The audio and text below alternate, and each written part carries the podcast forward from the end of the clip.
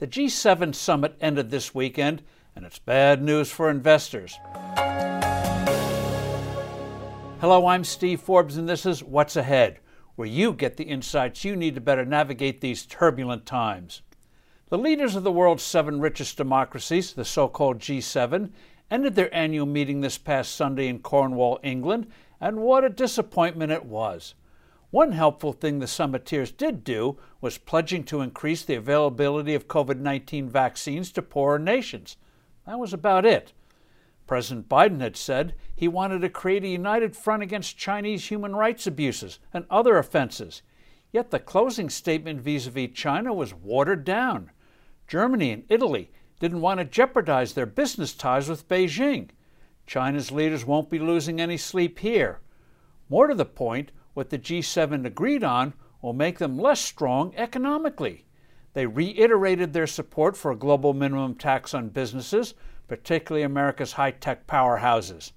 This is politicians speak for higher taxes on large companies, a foolish, self destructive move, especially right now.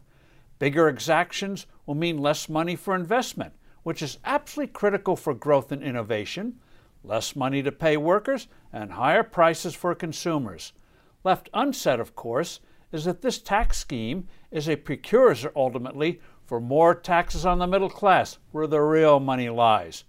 Bureaucrats behind the scenes are already at work on such plans for the future.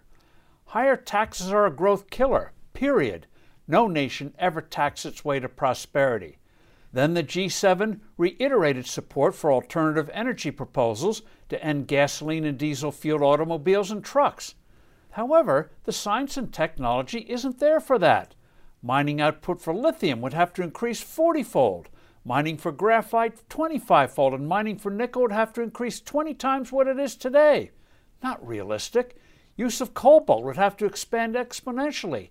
And guess who controls 90% of cobalt refining? China. The push would sharply increase energy costs. Germany made a massive move in recent years to wind and solar, but because of the weather related uncertainty of these facilities, Germany's had to increase its reliance on coal, and German electricity costs are now two to three times what they are in the U.S. Meanwhile, China and India are substantially increasing the construction of coal powered electricity plants. Russia has announced it will be pouring tens of billions of dollars to expand its production of oil and natural gas. With sanctions ending, Iran is also increasing its extraction of oil. Economically, what the G7 countries should focus on is easing their tax and regulatory barriers to growth. I'm Steve Forbes. Thanks for listening. Do send in your comments and suggestions, and I look forward to being with you soon again.